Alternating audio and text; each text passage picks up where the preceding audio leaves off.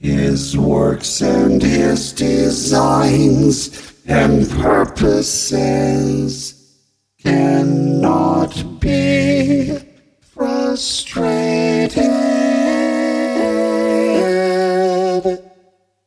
Neither doth they come to naught.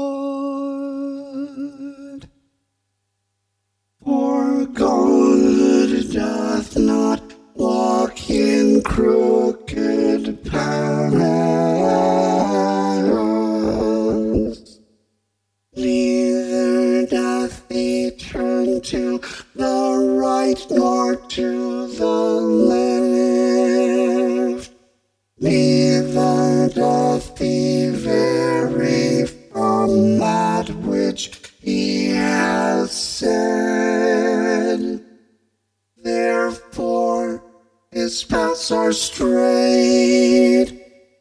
Therefore, his course is one eternal.